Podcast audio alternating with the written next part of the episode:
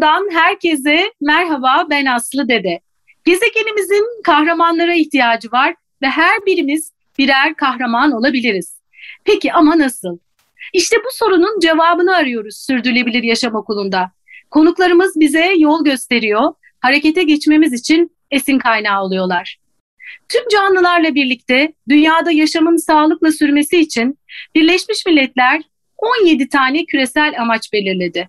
Bu amaçlar Sürdürülebilir Yaşam Okulu'nda bize rehberlik ediyor, yolumuzu aydınlatıyor. Bugün yine çok değerli bir konuğum var. Konuğum şu anda İskoçya'da. Ee, İskoçya'nın Glasgow şehrinde 31 Ekim 12 Kasım tarihlerinde Birleşmiş Milletler İklim Değişikliği Konferansı gerçekleşiyor. COP26 olarak da isimlendirilen e, bu konferansta iklim değişikliğine bağlı sorunlar ve çözümler konuşuluyor. Bugünkü konuğum da e, WWF Türkiye Doğal Hayatı Koruma Vakfı İklim Enerji Kıdemli Uzmanı Tanyeli Behiç Sabuncu. Merhabalar efendim. Merhabalar. E, efendim İskoçya nasıl şu anda? Havalar nasıl? İklim nasıl? ee, İskoçya'nın bütün gündemi şu anda e, iklim değişikliği odaklı COP26 e, tüm hızıyla devam ediyor. Yani e, burada hepimiz e, yatıp kalkıp bunu konuşuyoruz. evet, şimdi biz de size soracağız. E, iklim değişikliğinin etkilerini son dönemde daha sık görüyoruz, fark ediyoruz ama e, günlük yaşam e, biçimimizde çok belki büyük değişiklikler yapmıyoruz. İyi haberler de var, iyi gelişmeler de var ama hala değişemeyen, bu kadar sorunları görmemize rağmen değişemeyen e, durumlar da var. Şimdi e, yeniden ben e, en başından beri iklim değişikliği ve enerji üretimi arasında nasıl bir bağ var, e, ne anlamalıyız e, biz iklim değişikliği ve enerji üretimiyle bağlantılı sorunlar ya da çözümler derken? İklim değişikliğine neden olan e, sera gazı e, salımının e, çok önemli bir kısmı e, elektrik üretimi e, sektöründen kaynaklanıyor. Dünyada elektrik üretimi e, kaynaklı sera gazı salımının %25'ini teşkil ediyor. Diğer tarafta Türkiye'ye baktığımızda ise bu oran e, %34.6 e, civarında. Burada bu salımların e, en önemli kaynağı da bildiğiniz gibi fosil yakıt e, kullanımı. Dünyada yine elektrik üretiminin yaklaşık %65'i fosil yakıtlardan geliyor. E, Türkiye'de de benzer bir kompozisyon var. Bu fosil yakıtların içerisine baktığımız zaman en önemli, en e, kirli fosil yakıt olarak karşımıza kömür çıkıyor.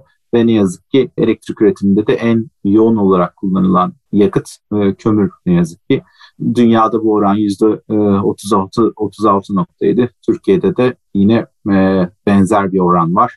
Diğer taraftan e, yine en yoğun bir sonraki şeye baktığımız zaman gelen en, en yoğun kaynağa baktığımız zaman da karşımıza doğal gaz çıkıyor. Bu da elektrik üretiminin dörtte birini oluşturuyor. Kömürün karbon salımı en yüksek yakıt olduğunu söylemiştik ama e, bununla beraber e, işte sülfür, azot dioksit ve partikül madde salımlarına da neden oluyor. Bununla bu da e, hava kirliliğine yol açıyor. Kömürün yol açtığı hava kirliliği halk sağlığını çok ciddi biçimde tehdit ediyor. Erken ölümlere neden olabiliyor. E, işte kanser vakalarının artmasına e, yol açıyor.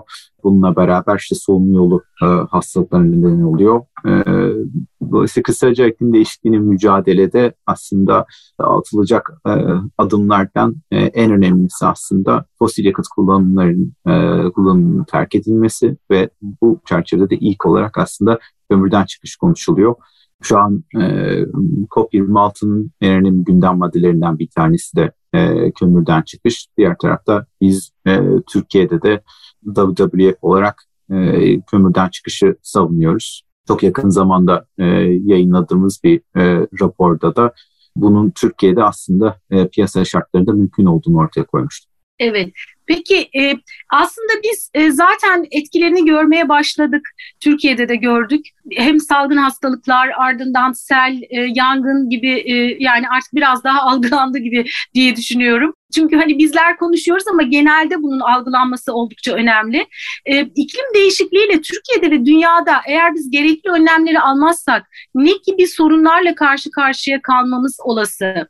Evet yani sizin de az önce bahsettiğiniz gibi iklim değişikliğinin neden olduğu sorunları hali hazırda yaşıyoruz. Bu e, uzak bir geleceğe ait bir e, risk değil.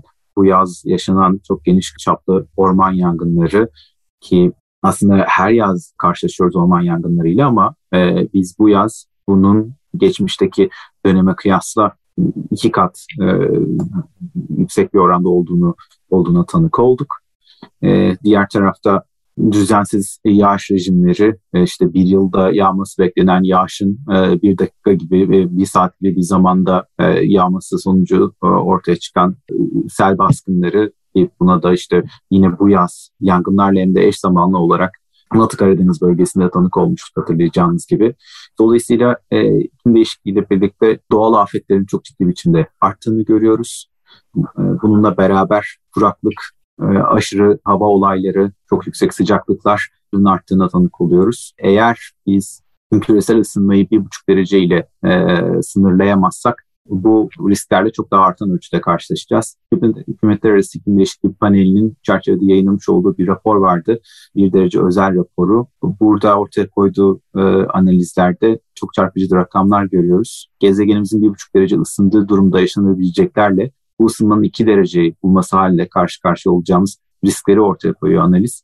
E, ortalama yüzey sıcaklığındaki artış 1,5 dereceyi bulduğunda %100 artması beklenen sel riski 2 derecelik bir ısınmayla %770'e ulaşacak. Ayrıca şiddetli kuraklığa maruz kalan insan sayısı şimdi 1,5 derecelik bir artış söz konusu olduğunda 350 milyona e, ulaşabilecek.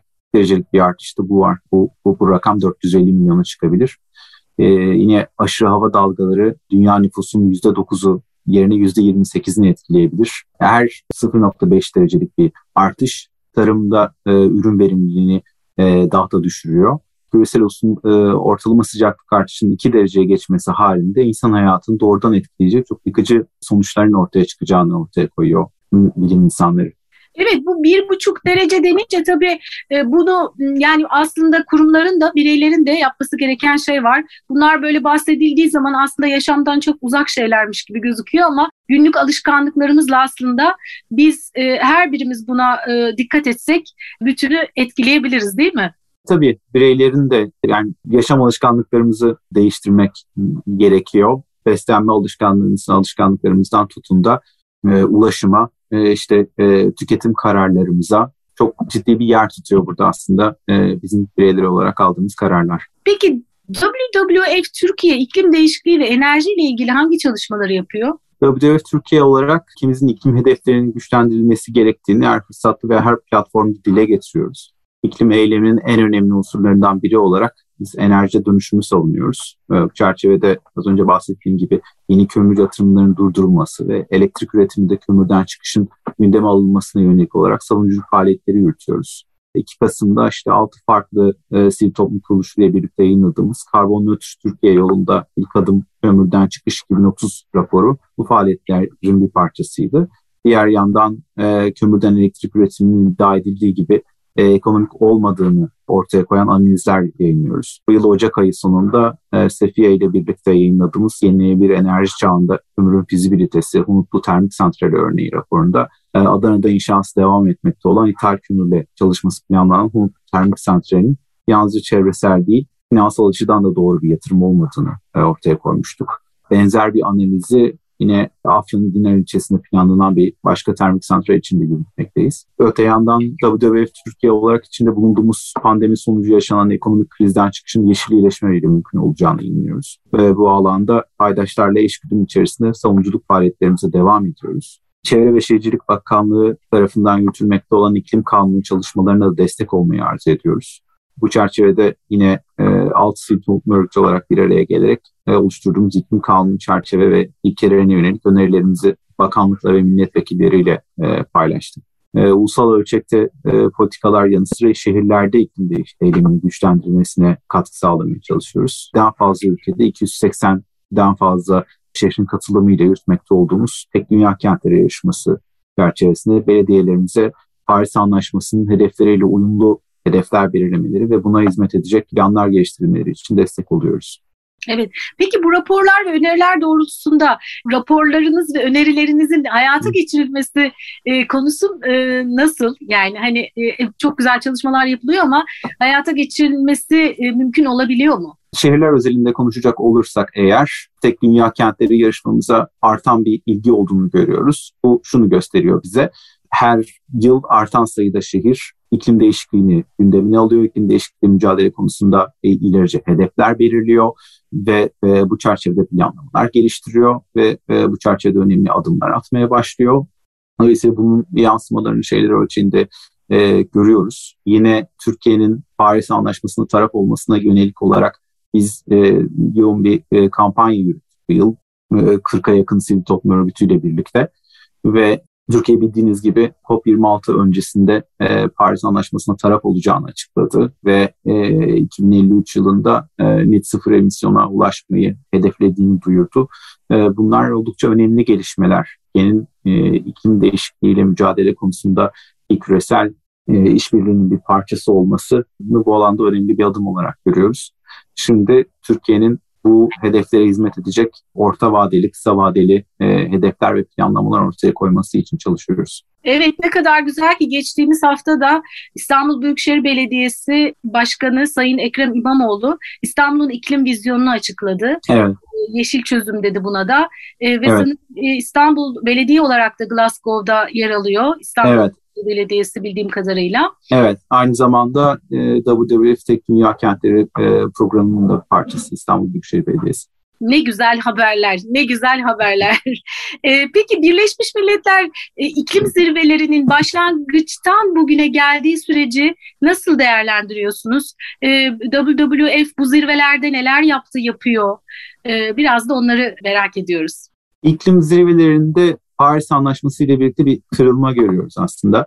Paris Anlaşması öncesi dönemde iklim değişikliği mücadele konusunda ülkelere düşen e, rollerin daha katı çerçevelerle çizildiği, böyle tepeden tabana bir yaklaşım varken Paris Anlaşması ile bunun değiştiğine tanık olduk. E, Kyoto protokolü hangi ülkenin ne kadar emisyon azaltımı yapacağı, hangi ülkenin kadar yardım yapacağına yönelik katı listeler e, içeriyordu. Hatta yatırımlar içeriyordu. Ancak bu yaklaşımın çok da etkin olmadığı e, görüldü geçmişte. E, Amerika e, Birleşik Devletleri örneğin Çin'in daha fazla rol üstlenmesi gerektiğini savunarak e, mevcut çerçevenin etkin olmadığı iddiasıyla e, Kyoto protokolünden çekilmişti. E, Paris'te ise ortak bir hedefin etrafında tüm ülkelerin kendi yol kendilerinin belirlemesi öngörülmüştü. E, işte küresel sıcaklık artışının e, 1,5-2 dereceyle e, hedeflenmesi ve bu yüzyıl ortasından itibaren e, net sıfır emisyona e, ulaşılmasıydı bu hedef. Buna karşılık e, şeffaflık ve düzenli gözden geçirme mekanizmaları yani ülkeler e, bu yönde ne gibi adımlar atacaklar, ne gibi adımlar atıyorlar, ortaya koydukları hedeflere ne ölçüde ulaşabiliyorlar. Bütün bunlar Paris Anlaşması'nın hedefine ne ölçüde e, hizmet ediyor. Bu soruların e, cevabını düzenli olarak verecek mekanizmalar içeriyor e, Paris Anlaşması. Dolayısıyla bu yolda aslında ülkeler üzerinde gerek diplomatik gerekse kamuoyu baskısını arttıran bir yapı ortaya koydu e, Paris Anlaşması. Ancak tabii buna rağmen ülkelerin şimdiye kadar ortaya koyduğu hedefler ne yazık ki bir buçuk derece hedefine hizmet etmekten e, uzak kaldı. Birleşmiş Milletler Arası İklim Değişikliği Paneli IPCC, e, Birleşmiş Milletler Çevre Programı ve e, Birleşmiş Milletler İklim Değişikliği Çerçeve Sözleşmesi Sekreterisi tarafından yayınlanan raporlar bu boşluğu açıkça gösterdi bir buçuk derece hedefini tutturmak istiyorsak önümüzdeki 10 yıldan itibaren her 10 yıllık dönem içerisinde küresel emisyonları yarı yarıya azaltmalı. Kimin elde ise e, sıfıra indirmemiz gerekiyor. E, oysa mevcut hedefler 2030'da küresel ölçekte %13'lük bir artışa işaret ediyordu. E, COP26 öncesinde yapılan e, analizlerde. Bu nedenle burada alınacak kararlar büyük önem taşıyor e, WWF e, olarak hem küresel ölçekte hem Türkiye özelinde zirveler öncesinde sivil toplumun e, beklentilerini ortaya koyuyoruz. Bu yöndeki beklentilerimizi biz e, Türkiye üzerinde e, bakanlığa ilettik ve kendimiz paylaştık. Yine e, müzakereler sırasında WWF müzakere e, ekipleriyle bu beklentilerini ve alınan taslak kararları e, değerlendiriyor ve bu çerçevede önerilerini e, iletiyor. Nitekim e, dün yayınlanan bir e, taslak bir e, zirve sonuç bildirgesi vardı. E, bu çerçevedeki değerlendirmelerini de e, WWF Global ekibi yaptı ve bunlar e, geniş yankı buldu. Hem e, medyada hem de e, müzakere eden ekipler nezdinde. Evet. E, artık yani hani şöyle de bir şey var mı? Hani konuşuluyor konuşuluyor ama ne kadar uygulamaya geçiliyor. Artık konuşmaktan çok harekete geçme zamanı değil mi? Kesinlikle, kesinlikle. Şimdi aslında e, zirvenin odağında da aslında tam da bu yer alıyor. Artık emisyon azaltımına yönelik e, çabaların arttırılması e, en önemli konulardan bir tanesi. Artık bir an önce daha etkin hedeflerin ortaya konması ve bu yanda bu yöne bu yönde somut adımların atılması. Diğer taraftan hem iklim değişikliği mücadelenin yani gaz alımlarının azaltılmasına yönelik sürecin finansmanı burada gelişmekte olan ülkeler gelişmiş ülkelerin desteğine e, ihtiyaç duyuyor e, ki bunun e, sözü de hem Paris Anlaşması'nda hem de önceki dönemde verilmişti. Kayıp ve zararların tazmin edilmesi çünkü gelişmekte olan ülkeler aslında iklim değişikliğinden en fazla etkilenen ülkeler. Bununla beraber aslında iklim değişikliği ne tarihsel süreçte baktığımız zaman aslında en e, az katkı e, sağlayanlar arasında da aslında e, gelişmekte olan ülkeler yer alıyor. Dolayısıyla aslında bu adaletin giderilmesi için e, hali hazırda iklim değişikliğinin sonuçlarının getirdiği zararların da tazmin edilmesi e, konuşuluyor. E, yine ülkeler arası iklim değişikliği arası işbirliği mekanizmalarının tanımlanması e, konuşuluyor. Geçen haftadan bu yana e, ki görüşmelere baktığımız zaman emisyon azaltımı konusunda geçtiğimiz hafta kömürden çıkış konusunda e, güçlü bir açıklama vardı. Çerçevede 46 ülke kömürden temiz enerjiye küresel geçiş deklarasyonunu yayınlayarak yeni kömür yatırımlarını sonlandırmak, temiz elektrik üretimini hızlandırmak, elektrik üretiminde kömürden çıkmak ve bu dönüşümden etkilenecek kömür işçileri ve bölgelerini gözetme yönünde bir e, taahhüt ortaya koydu. Bir diğer önemli gelişme metan gazı salımının azaltılması konusunda oldu e, metan gazını karbondioksitten e, daha az duyuyoruz ama e, metan gazı karbondioksitle karşılaştırıldığında e, küresel ısınmaya etkisi e, 80 kat daha fazla ve hali hazırda aslında iklim değişikliğine e, neden olan unsurlar arasında aslında e, dörtte birini teşkil ediyor. Dolayısıyla e, ama e, şunu da söylemek lazım tabii. E, sera gazı emisyonlarının atmosferdeki kalıcılığı karbondioksit emisyonlarına kıyasla çok daha az. E, 20 yıl içerisinde e, sera gazı emisyonları atmosferden e, kalkarken karbondioksit emisyonları çok çok daha uzun yıllar atmosferde kalıyor ve halihazırda karbondioksit emisyonlarının e, atmosferdeki yoğunluğu çok daha fazla. Bu nedenle biz e, karbondioksit emisyonlarını çok daha yoğun biçimde konuşuyoruz. Ama metan gazı salımı da e, önemli bir adım ve ülkelerin bu alan bu konuda uzlaşması daha e, kolay oldu. Geçtiğimiz hafta Türkiye'nin de aralarında Türkiye'nin de bulunduğu yüzden fazla ülke metan gazı emisyonlarını 2030 yılında %30 oranında e, azaltacaklarını duyurdu. Bu aslında işte bir buçuk derece e, diyoruz. E, bu, bu hedefe giden yolda aslında 0.2 derecelik bir ısınmanın önünü e, alabilir bu gelişme. Diğer yandan e, Hindistan'ın e, yani dünyada aslında emisyona neden olan en büyük üçüncü ülke e, 2070 yılında karbon nötr olmayı hedeflediğini duyurduğuna tanık olduk. E, yine Hindistan 2030'un enerjisinin yarısını yenilenebilir kaynaklardan temin edeceğini açıklamıştı. Bunlar umut verici gelişmeler olmakla birlikte hala yine 1,5 derece hedefinin oldukça uzağındayız ne yazık Birleşmiş Milletler Çevre Programı e, icra direktörü salı günü yaptığı açıklamada şimdiye kadar ortaya konan hedef ve politikaların bizi 2.4 derecelik bir ısınmaya götürdüğünü dikkat çekerek daha fare doğurdu yorumunu yaptı. Diğer taraftan e, finansmana e, baktığımızda ise e, ülkelerin katkılarını e, bu yöndeki katkılarını e, artırmaya yönelik açıklamalarını gördük. E, Amerika Birleşik Devletleri, İngiltere, Almanya ve Fransa e, Güney Afrika'da kömürden çıkışın ve bu çıkışın e, adil bir biçimde gerçekleştirilmesi ne yönelik olarak 8,5 milyar dolar, e, 8,5 milyar eurolarında bir ortaklık anlaşması gideceklerini duyurdular. Norveç iklim değişikliğinin ne uyuma yönelik e, finansmanını 3 katına çıkaracağını duyurdu. Diğer taraftan 12 gelişmiş ülke küresel ölçekte ormanların korunmasına yönelik olarak 12 milyar dolar tutarında kaynak aktaracaklarını duyurdular. E, bunlar önemli gelişmeler ama hatırlayacağınız üzere 2009'da Kopenhag'da gelişmek, gelişmiş ülkeler 2020 yılından itibaren gelişmekte olan ülkelere 100 yıllık 100 milyar dolar tutarında finans desteği sunacaklarını duyurmuşlardı. Günümüzde hala bu rakamın çok uzandayız ne yazık ki. Dolayısıyla bu konuda atılacak önemli adımlar var ve gelişmekte olan ülkelerin bu konudaki beklentileri de müzakerelerdeki en önemli ayrışma noktasını aslında ortaya koyuyor. E, işte finansman yine az önce bahsettiğimiz kayıp ve zararların e, tazmini konusunda e, önemli bir rol oynuyor. İşte Amerika Birleşik Devletleri, e, Avrupa Birliği gibi e, gelişmiş ülkelerin içinde yer aldığı grupların bu alanda e, daha e, muhafazakar bir tutum sergilediğini e, görüyoruz.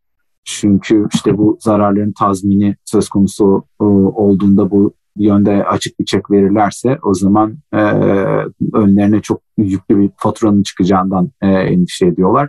Nitekim yine dün e, Hindistan bir e, Hindistan e, bir açıklama yaptı ve dedi ki eğer bizim e, işte e, iklim değişikliği mücadele konusunda daha etkin adımlar atmamızı istiyorsanız işte e, daha ilerici hedefler belirlememizi istiyorsanız, kömürden e, çıkmamızı istiyorsanız e, bize e, 2030'a kadar e, işte e, 1 trilyon do 1 trilyon dolar yardım yapmanız gerekiyor.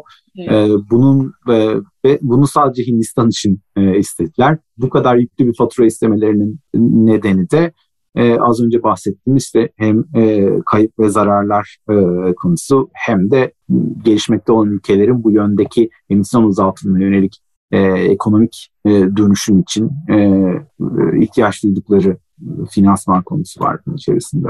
E, bütün bunlara karşın halen... Ülkeler sonuçta e, o uygun fiyatlı yazılımlar ya da birçok farklı avantajla aslında Hindistan'dan büyük avantajlar elde etmiş oluyorlar. Dolayısıyla bunun belki de bedelini ödemeleri mi gerekiyor acaba?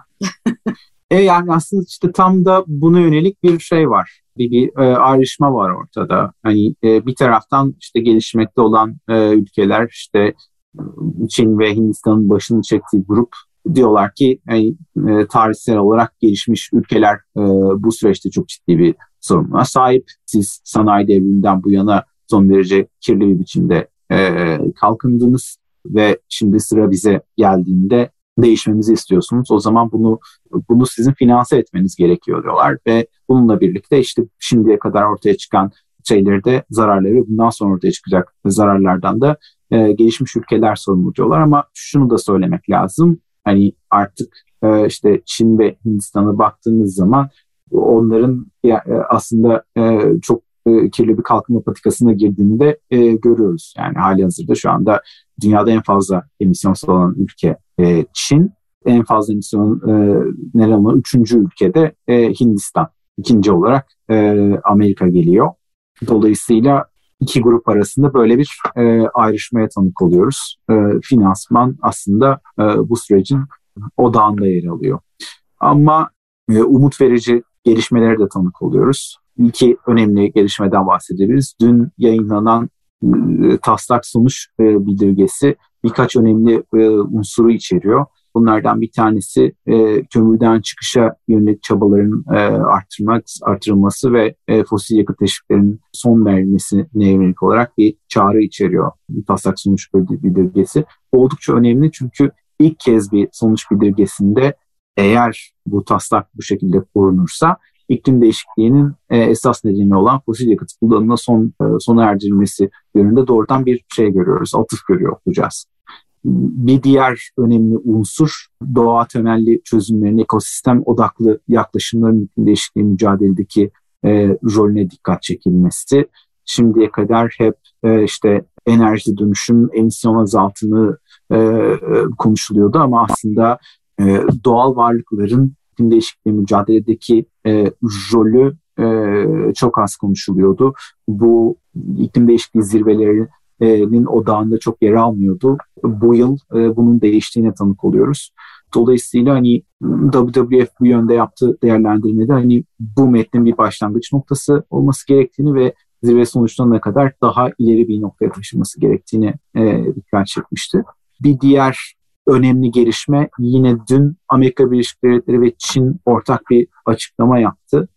Geçtiğimiz hafta bahsetmiş olduğumuz bu metan gazı salınımının azaltılmasına e, yönelik yüzden fazla ülkenin taahhüdü içerisinde aslında Çin yer almıyordu. Bu önemli bir hayal kırıklığıydı.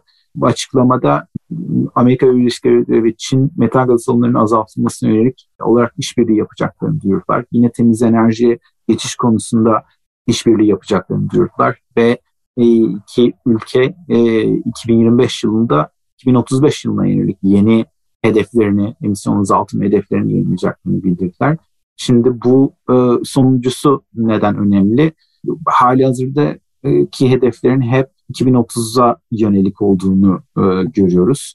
Bu 10 yıllık bir e, süreç ve çok da aslında uzun bir zaman e, bu hedeflerin güncellenmesi, bu hedeflere işte gerçekten ulaşılabiliyor mu, ne noktadayız ve 2030'da belki de çok geç olacak. Eğer 10 yıllık e, şeylerle, dönemlerle e, e, gidersek bu yolda o zaman e, 2050 yılında e, arzu etmiş olduğumuz sonuca e, ulaşamama riskimiz çok yüksek.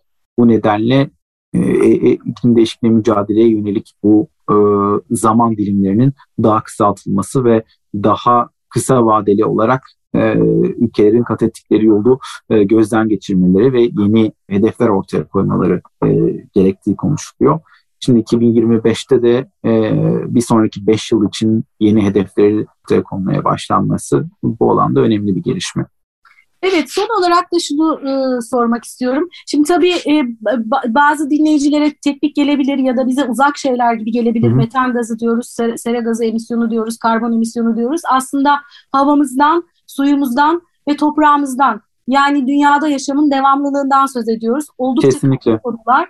Ee, ben e, bir de şunu merak ediyorum. Şimdi e, harekete geç kısmı bizim için çok önemli. E, şimdi orada Glasgow'da bir resmi konu, konuşulan resmi e, taraf var, e, hükümetler var vesaire. Bir de sokak var. Ee, orada durum nasıl? Ee, yani sadece konuşmayın biraz da harekete geçin diyor e, biliyorsunuz sokaktakiler. Biraz da onu merak ediyoruz. Son olarak onu da alabilirsek çok sevinirim. Evet kesinlikle.